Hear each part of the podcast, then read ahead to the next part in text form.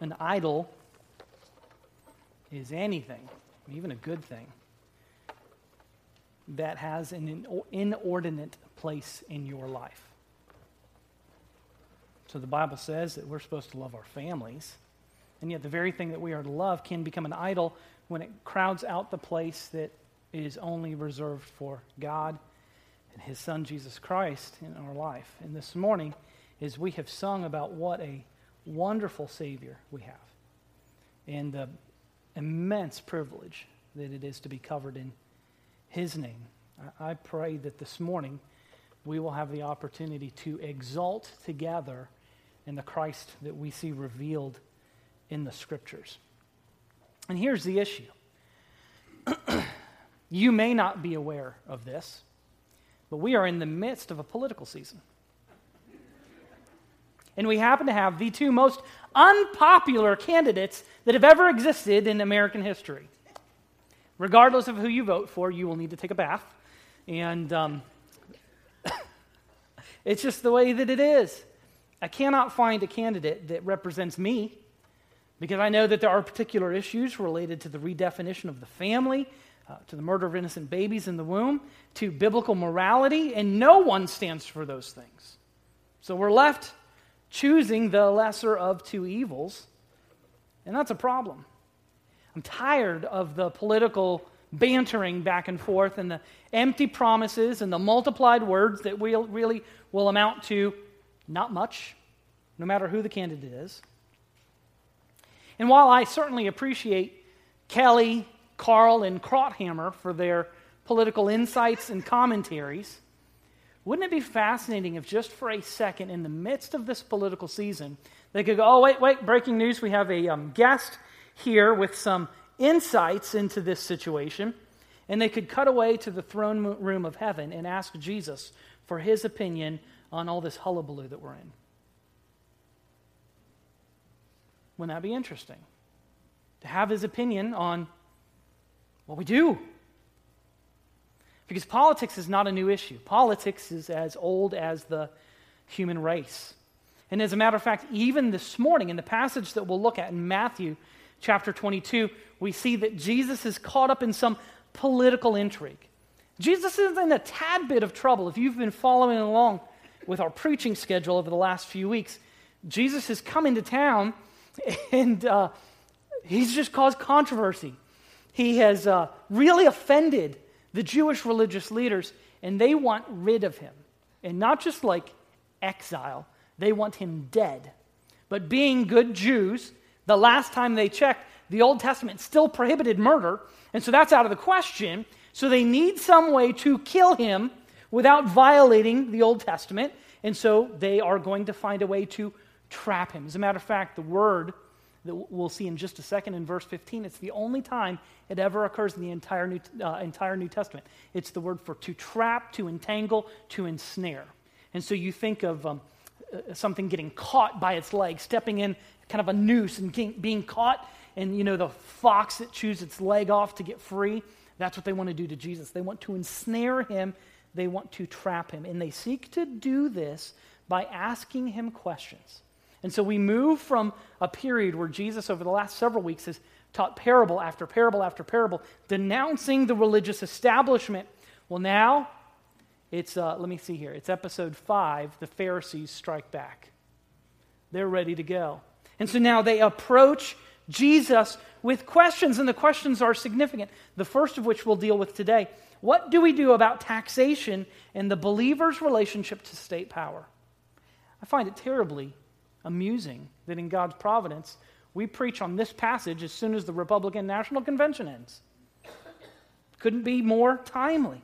Next week, we'll see what do we really truly believe about life after death? That's an important question. And then how do we, uh, without kind of getting into the minutiae of everything that this entire book teaches, how do we know that we live in obedience to God? What are God's greatest commandments? Controversial, but important questions. And so, over these next four weeks, beginning today, we'll see that the Pharisees and their parties of other interested folks ask Jesus three important questions.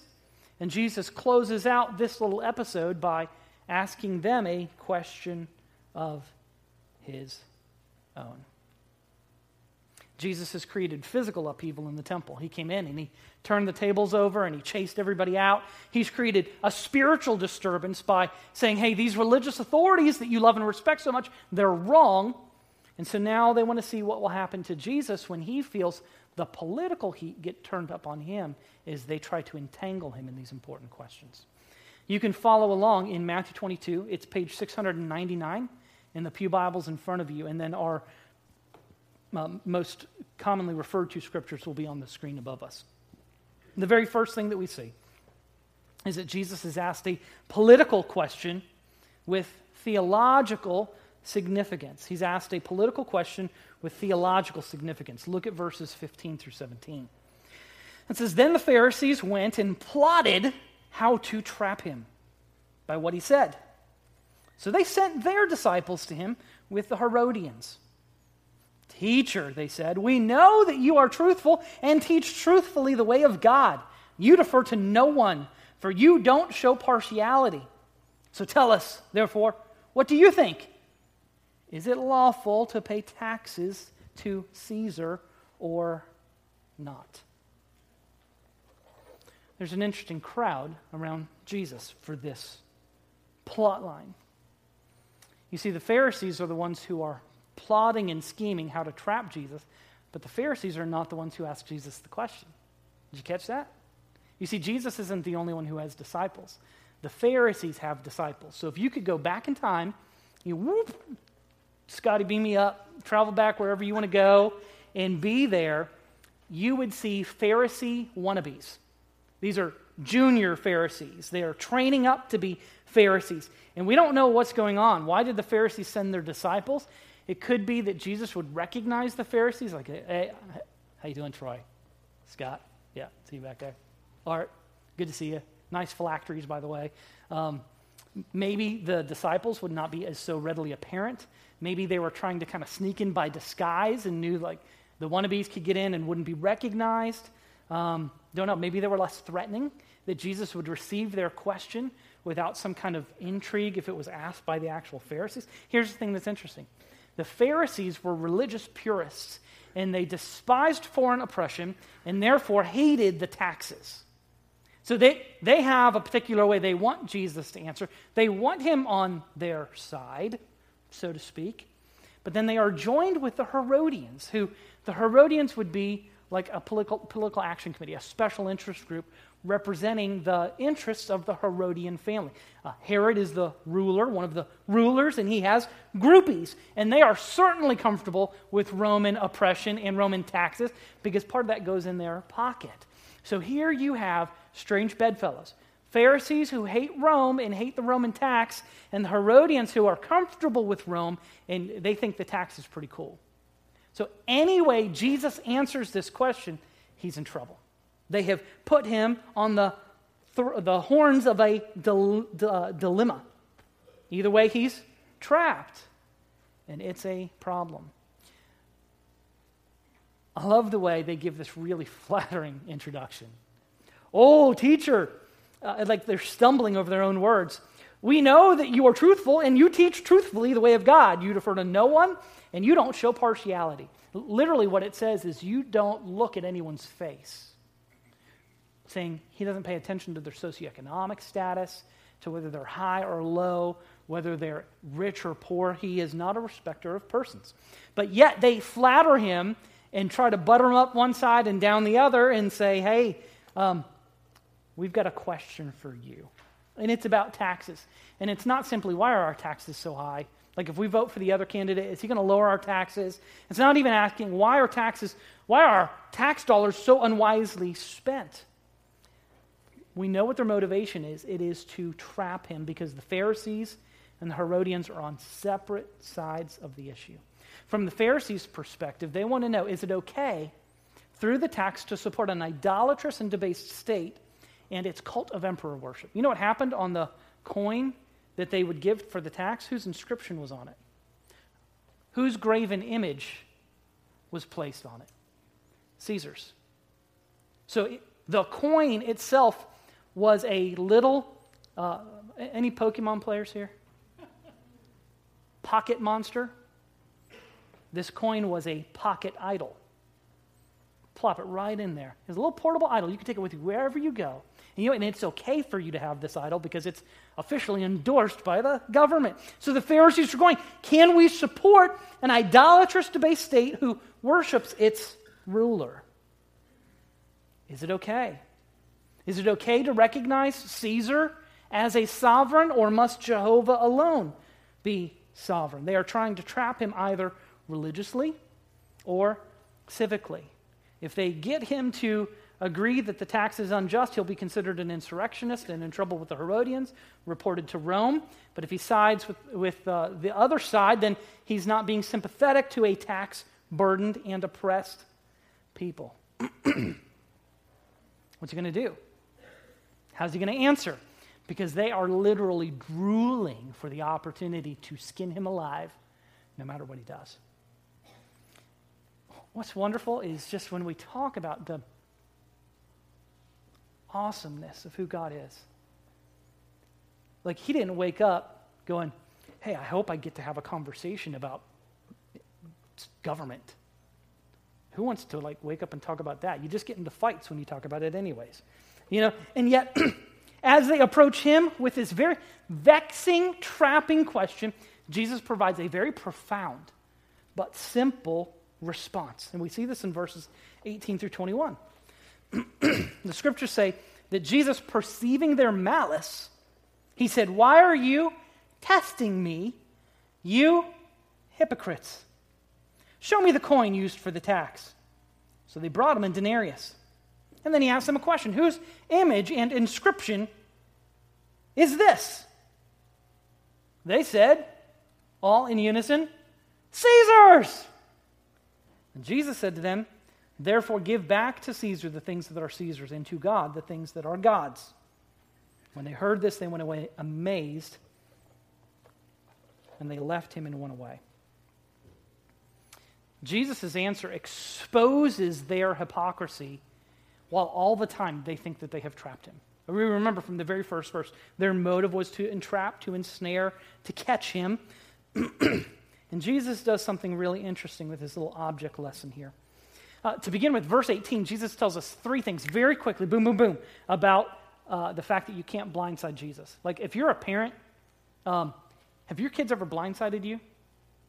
You know, like they ask mom something to which mom said, absolutely no way, no. And then they ask dad, dad's like, yeah, that's cool. Now dad's in trouble with mom. The kid's in trouble for manipulating the parents, and you just got blindsided, dad. You got played a fool. These people think that they can blindside Jesus. Hey, listen, uh, I know it's like 9 o'clock in the morning, but let's hit him with the tax question. I think this will be a good one. If we want to trap him, if we want to catch him, let's do this. But Jesus says three things that show you can't blindside them. Number one, he knows their malice. Number two, he knows that they are testing him. And number three, he knows their most ultimate character because he calls them what? Hypocrites. They are appearing to be something other than what they really are. We know from the scriptures that their intention in the question was to trap him before they ever asked the question. So they are coming and posing it like a, hey, you're really smart. We have a question for you. What's your opinion on taxes? And Jesus says, you hypocrites. That's not a legitimate question. You are politically motivated. You're trying to nail me. It's not going to happen. So here's the thing I want you to notice, and this, it's not even really the main point, but it's something that I think is absolutely beautiful about the person of Christ. Is like we love Jesus' miracles. Like what mom would not love, like Jesus feeding the 5,000? Mom ain't got to cook today. I'm all for it. Jesus for president. If he could do that every Sunday, potluck with Jesus, that'd be awesome. We love his miracles because they demonstrate his power. But his miracles also do something else. And his healing miracles, they demonstrate his grace, his love, his mercy, and his compassion. I mean, that's, that's a good thing to think about. God is powerful, God is gracious and compassionate. Here's an attribute of, of Christ that I don't think we think about He's really smart, He's really intelligent. You can't blindside him, and you can't ask him a question for which he's unprepared. And in this dialogue over the next couple of weeks, as they try to trap him with these questions, like Jesus doesn't put him off and say, hey, that's an excellent question, hypocrites. Give me 24 hours and I'll have an answer for you tomorrow at noon. Woo, woo, woo. Okay, corral, we'll have the shootout. No, he's ready with a response. Like, have you ever, like, gotten into a dialogue and then like you really thought of the really the, the right thing to say after you've already said something? Has it happened to you? Yeah, uh, it, it happens. Jesus is so intelligent. He, he is endued with such wisdom that he is ready on the spot. Now, if you could pay for that gift, anybody interested? To be always ready with the right answer. To have not just kind of like practical stuff come out of your mouth, but wisdom. I mean, wouldn't it be incredible if, like, what you said was wise? And, you know, most of you in this service are not old enough to be wise yet, you know. But here's, here's the point you have access to the wisdom of God because Jesus is the wisdom of God. And in relationship with Him, as you mature and grow in Him, you may not think you're wise, and that's a good thing because another virtue that you should cultivate is humility. God gives humble people wisdom if they don't think that they have it all in themselves. That's a good thing. And so, not a main point, but in this trapping thing, there's just great intelligence. Jesus knows if he sides with Rome, he'll be discredited religiously as the Davidic Messiah. He's supposed to be pro Jewish people. So he can't side with Rome. He can't be unsympathetic to a tax burdened people. But yet, if he answers negatively and sides with the Jewish people, he'll be construed as an insurrectionist, a rebel, a troublemaker. And so Jesus has a little object lesson. I don't have any coins, but he says, Who's got the coin that we pay the tax with? And I think there's some things about this that are just, again, really wise. Number one, Jesus doesn't have the coin. Now, that could mean a lot of things. It could mean that Jesus was poor. And uh, I don't think that's actually the case. I think Jesus' ministry was actually very well funded. Um, he just didn't manage the money. Maybe one of the disciples did. And so he didn't, you know, in his toga, he's like, hey, anybody got a coin? You know, I don't know how many pockets they had, but, you know, wrapped all around. You could have pockets all over the place. You, don't have the coin on them. And so, like, this coin that in itself is idolatrous to the Pharisees, Jesus doesn't even have one. He has to ask for one. And the implication is that the Pharisees, who think that it's a pocket idol, are the ones that actually produce the coin, thereby exposing their hypocrisy. Yet, Jesus, when he is handed the coin, he's not afraid to handle it. Like, he doesn't think he needs to ceremonially, ceremonially wash. It doesn't defile him, it doesn't make him vile. He's able to handle the coin and say, all right, hey, who, whose, inscription is on this? And they have no idea that Jesus is setting them up. And so they're ready. He, they, he asks a question, and they all say in unison, it's Caesar's. He's got them right where they want him. They have set the noose to trap him, and they're not going to do it. Jesus is going to get out of this unscathed. And in his response, render to Caesar the things that are Caesar's, and render to God the things that are God's. Give back to Caesar, give back to God. He does something really beautiful. He upholds the sovereignty of God, but at the same time, the legitimacy of government. You know, we think like we could just do away with government and just let God rule. You know what would happen? Absolute anarchy. Because then, who, which version? The Baptist version, the Presbyterian version, the Jehovah's Witness version, the Russian Orthodox version? what's going to happen here? He, he recognizes the sovereignty of God and the legitimacy of government, and he gives a most sublime and mature response to a really vexing question. What are the Pharisees and Herodians going to do with that? Not much. There's nothing that they can. And, and many see this actual passage being foundational to our founding fathers and their conception of the separation of church and state. God endorses government. And I know that sometimes government, uh, government, it's not a four letter word, but a lot of times we talk about it like it is, and we need to be careful about that. What does civic government do for you? You know, one thing that I'm grateful for? We've got people like Chris Hefner that work to keep us safe. That's a good thing. We've got people that have served in our armed forces that protect the sovereignty of our country. Um, I just got my car washed, and so like I'm grateful to have paved roads. I'm grateful that I don't have to drive on dirt roads everywhere I go because I just got my car washed and I don't want to have to wash it again. I didn't pave the roads, but I get to drive them. That's awesome. There's electricity, there's water, there's building codes. So, you know, we don't just get to jerry rig this building and then it collapse on us because the government has codes for education, for food, for buildings.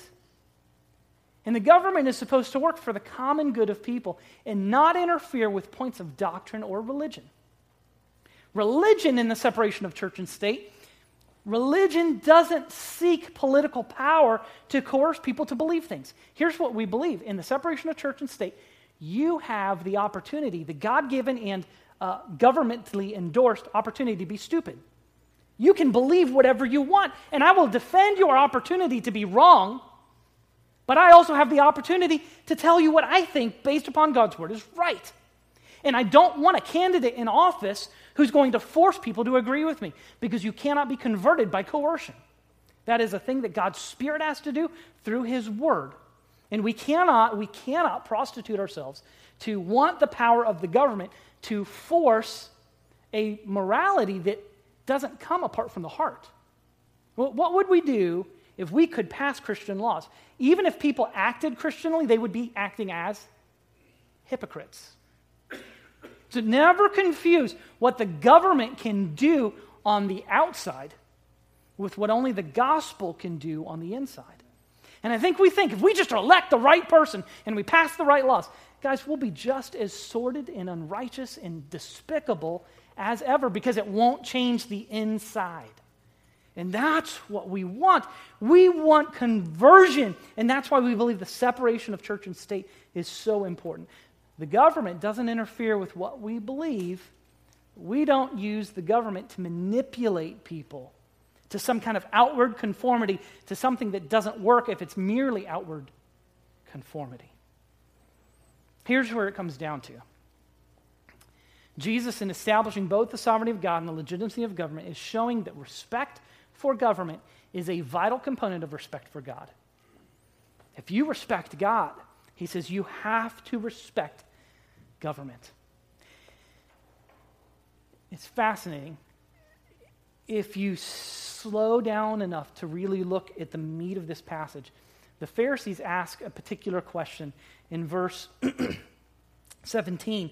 They say, Do you think it is lawful to give taxes to Caesar? Do you think it's lawful to give taxes to Caesar? Jesus does not answer that question. He doesn't use the word give. Jesus says, therefore, verse 21, give back. There's a difference between giving and giving back. You, you catch that? Well, it's nuanced. I can give something to Josh. That's me. If I'm giving back, there's a responsibility and an obligation for me to return to him something that is rightfully his. Again, it's this establishment of the goodness and legitimacy of government. We are giving back. There is an obligation and a responsibility. So Jesus says taxes are not just legal, they are obligatory. It's part of God's design for us living in the world. Where are you going to go to live without government? Your head and maybe like a wall with pads on it. you know, you're ne- and then the reason you're in the room with pads on is some authority is keeping you there. There is nowhere you can go to get away from government. So make sure you have a good one. Work for a good one. Jesus is teaching we are to have a loyal but limited responsibility to civic authority because civic authority, even though legitimate and ordained by God, is not ultimate. There is one authority that is ultimate, and it's not you.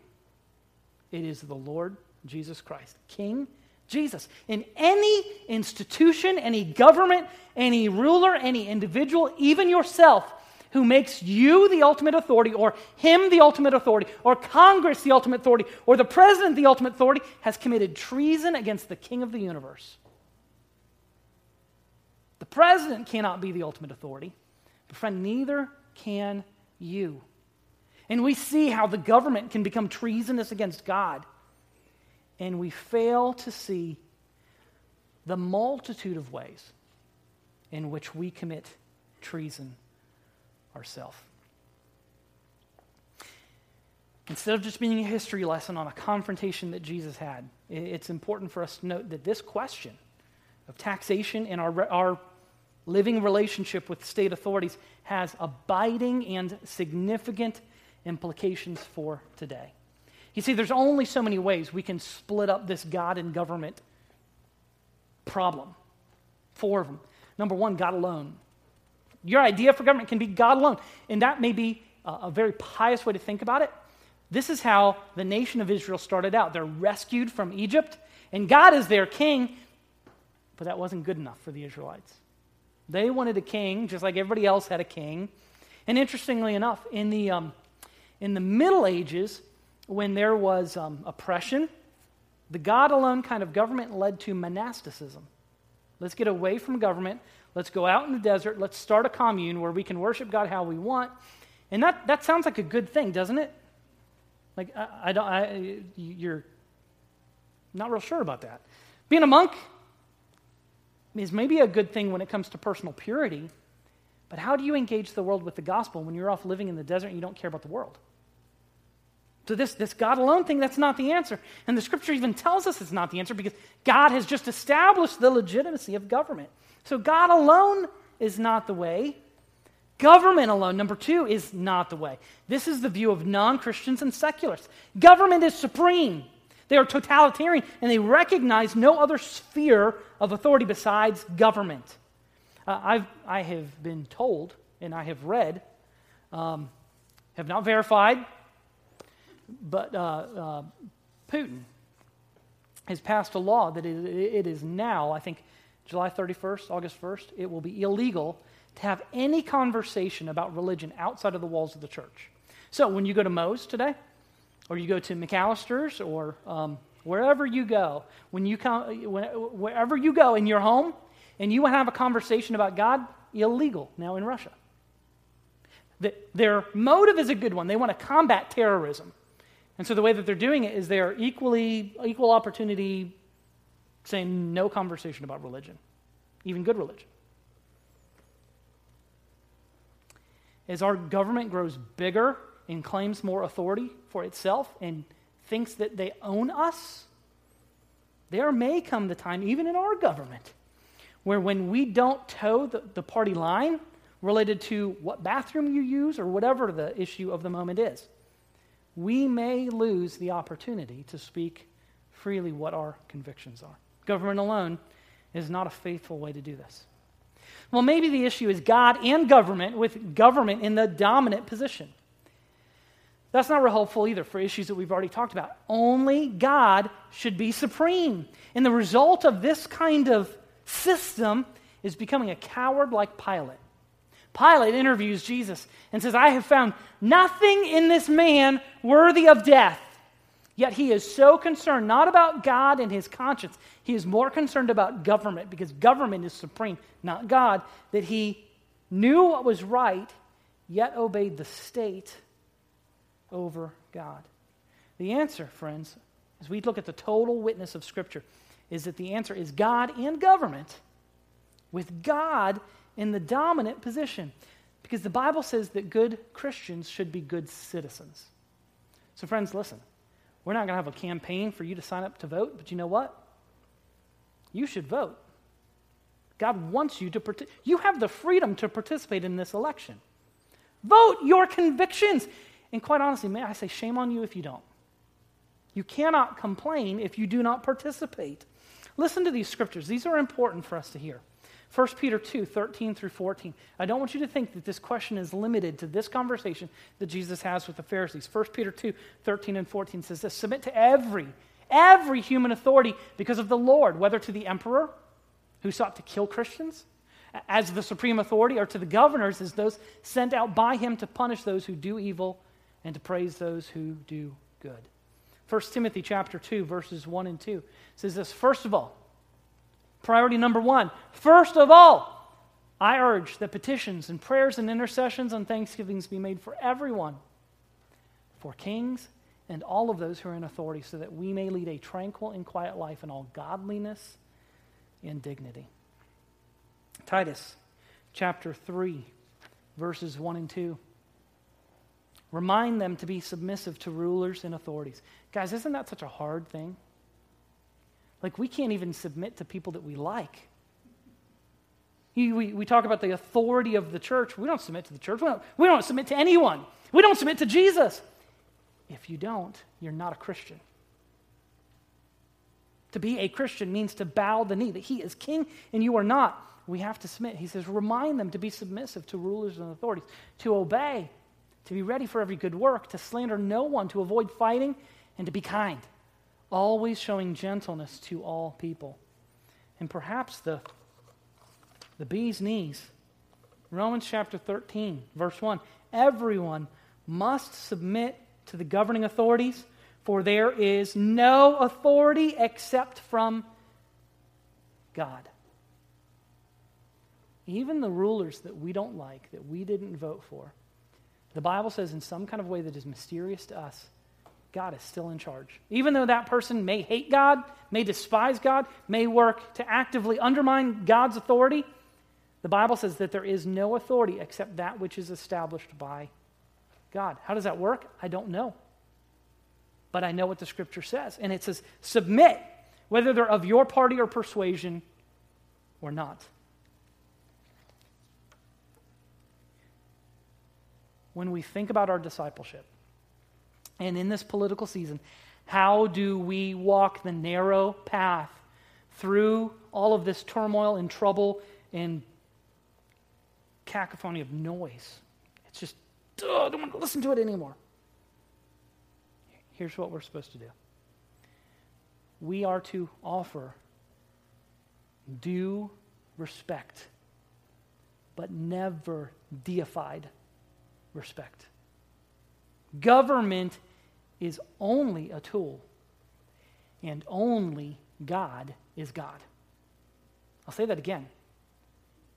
Government is only a tool and only God is God. We offer a due respect, not a deified respect. Civic authority in Jesus' mind is dignified, but it is also delimited. And so don't, friends, don't give too much authority to government. I don't think that's a problem for this worship service. That might be more of a challenge for older Americans. But, friends, for you, if, if the challenge is not to give too much authority to government, the challenge for you is to not give them enough. They're established by God. We are commanded to participate. And we desire, even in our obedience to the civic authorities, that we can point, even in water cooler conversations, to an even greater authority to a government that will know no ends, that will bring peace, that will bring everlasting joy. Because it's not someone who has money to buy advertisements, it is someone who has the wealth to buy your soul back. That there is a king who does not abuse his authority, but uses it to lay his life down for the salvation of many. Don't have a conversation about government without having a conversation about God because there is no government apart from that that God has established. Pray with me, please. Father, we know in our hearts we are given to idols, whether it is ourself and convenience and comfort and our own stuff, whether it is our political party. Uh, for some here, whether it's video games, whatever it is, Pokemon, God, we, we are idols and we, we do whatever, whatever is easiest and most convenient. And God, we're not called to do that. We're called to do what is right. And so I pray today that you take the God and country stuff out of the things that we've talked about today and you help us to see this not as an issue of citizenship, but you help us to see it more properly as an act of discipleship. How do we honor you as king, as citizens of this country? Because, God, you have sovereignly placed us here. We didn't pick what country we were born in. And while it's true that we get the leaders that we deserve, Father, perhaps we have been so otherworldly minded that we have not been this worldly good. And so help us to work for the cause of God and truth, to do the things that are most beneficial not for our special interests, but for the interests of all as we teach about God, truth, and righteousness. God, convict us of ways in which our priorities have been out of line and help this political season to be one of more fervent discipleship and not just political cronyism. We pray this in Jesus' name.